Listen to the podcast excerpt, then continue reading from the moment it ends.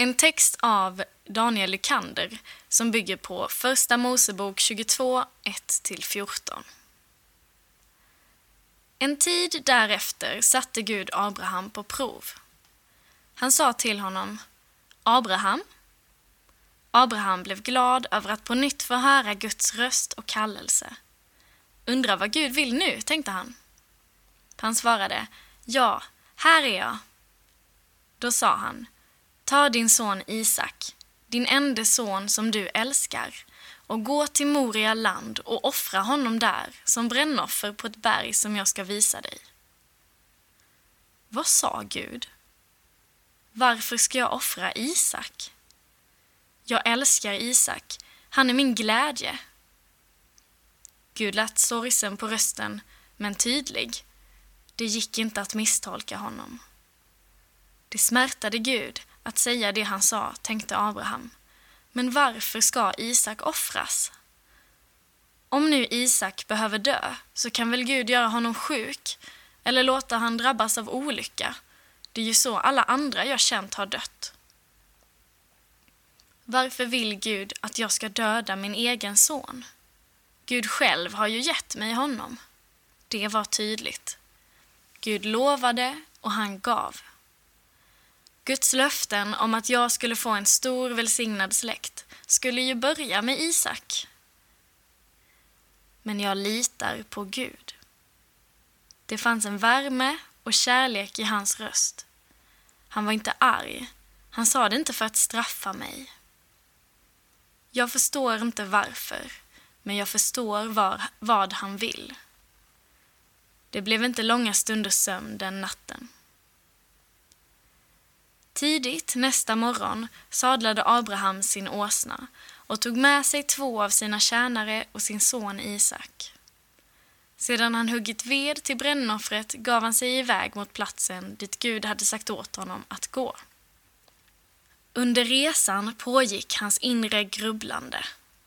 Varför hade Gud bett honom om något som var omöjligt? Han slet sig tu av känslor och tankar. Och samtidigt fanns det på ett oförklarligt sätt en frid hos honom. Han var trygg i att Gud ville det här.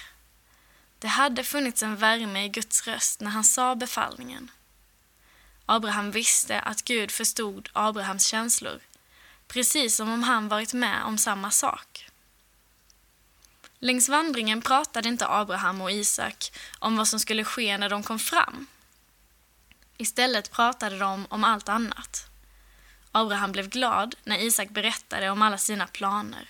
För Isak påminde Abraham om hur det var när han var ung, i sin krafts dagar, med all längtan och drömmar som han hade då. Abraham var stolt över Isak. På tredje dagen lyfte Abraham blicken och fick se platsen på avstånd. Fram till nu hade det varit praktiskt och gott att vara flera i sällskapet på vandringen. Men det som nu skulle ske var något djupt personligt. Abraham förstod ju inte själv varför det här skulle ske. Det här var mellan honom och Gud och Isak. Han sa då till sina tjänare Stanna här med åsnan. Jag och pojken går dit bort för att tillbe. Sedan kommer vi tillbaka till er. Vad var det jag sa, tänkte Abraham. Sedan kommer vi tillbaka till er. Han sa som han brukade när han berättade om sina och Isaks planer. Men den här gången var det ju annorlunda. Samtidigt tänkte Abraham, så måste ju Isak på något sätt överleva det här, även om jag dödar honom.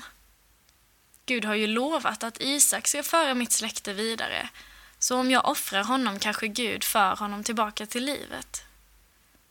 Jag förstår inte hur, men på något sätt måste det ju bli så. Abraham tog veden till brännoffret och lade den på sin son Isak.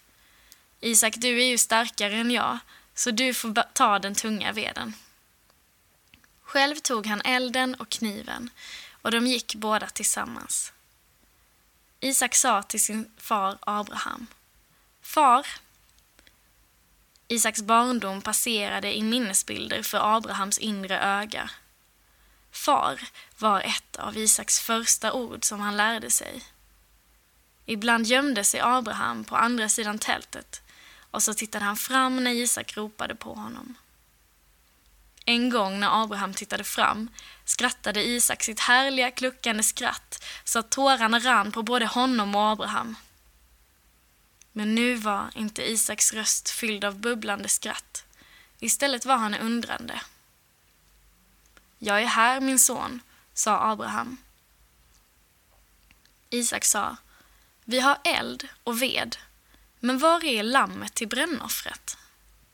Abraham svarade, Gud kommer att utse åt sig lammet till brännoffret, min son. Jag vet inte hur, tänkte Abraham, men det är min enda trygghet i det som ska hända, att Gud vet. Så fortsatte de sin vandring tillsammans. När de kom fram till den plats som Gud hade sagt till Abraham byggde han ett altare där och gjorde i ordning veden. Med smärta i rösten. Den påminde honom om den smärtan som fanns i Guds röst när han bad Abraham att offra Isak. Med den smärtan bad nu Abraham Isak att lägga sig ovanpå veden. Sedan band han sin son Isak och la honom på altaret ovanpå veden. Om det hade kunnat gå till på något annat sätt så hade jag gjort det. Det här vill jag inte, för jag älskar Isak. Men jag vill lyda Gud och jag litar på honom. Han har aldrig svikit sina löften. Isak såg lugn ut.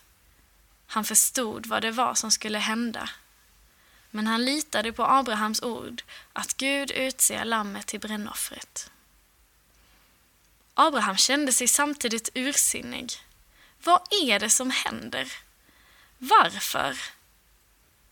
Och samtidigt helt trygg. Gud vill det här och han vet vad som är bäst. Och Abraham räckte ut handen och tog kniven för att slakta sin son. Då ropade Herrens ängel till honom från himlen. Abraham, Abraham! Han svarade, jag är här. Då sa ängeln, lyft inte din hand mot pojken och gör inte något mot honom. Nu vet jag att du fruktar Gud när du inte ens har undanhållit mig, din enda son. Abraham fylldes av en så stor lättnad. Han skyndade sig fram för att hjälpa Isak fri från repen och Isak hoppade ner från veden. Aldrig hade väl Abraham blivit så tacksam till Gud för Isak. Nu förstod han att Gud aldrig ville att han skulle döda Isak och Abraham pustade ut. Gud var den enda som han behövde. Gud håller att lita på. Nu vill jag offra till honom. Abraham såg sig omkring och fick då syn på en bagge bakom sig som hade fastnat med hornen i ett snår. Abraham gick dit och tog baggen och offrade den som brännoffer istället för sin son. Och Abraham kallade platsen för Herren förser. Idag säger man berget där Herren förser. Kristus är försonaren. Det behövs inga offer av människor, även om syndens lön är döden. Problemet med vår synd löste Gud genom att göra det han minst av allt ville. Fadern sände sin son till Moria berg, till Jerusalem, för att på den kullen slaktas för vår skull. Hans blod ger oss frid. Sonen valde att komma. Han förstod att det var vad Fadern ville och han sa Ingen tar mitt liv ifrån mig, utan jag ger det av fri vilja jag har makt att ge det och jag har makt att ta tillbaka det. Det budet har jag fått av min far. Nåden och förlåtelsen är helt gratis för oss. Den kostar oss ingenting. Men den kostade Gud allt. Smärtan hos fadern är större än vad vi kan föreställa oss, men han valde den smärtans, lidandets väg, för att kunna föra oss till livet. Och för att han skulle kunna stoppa Abraham och ingen fader skulle behöva uppleva det som vår himmelske fader gjorde och att ingen son skulle behöva offras eftersom att fridsfursten redan offrats för vår skull. Sådan är vår himmelske faders kärlek. Sådan är vår försonares Jesus Kristus kärlek.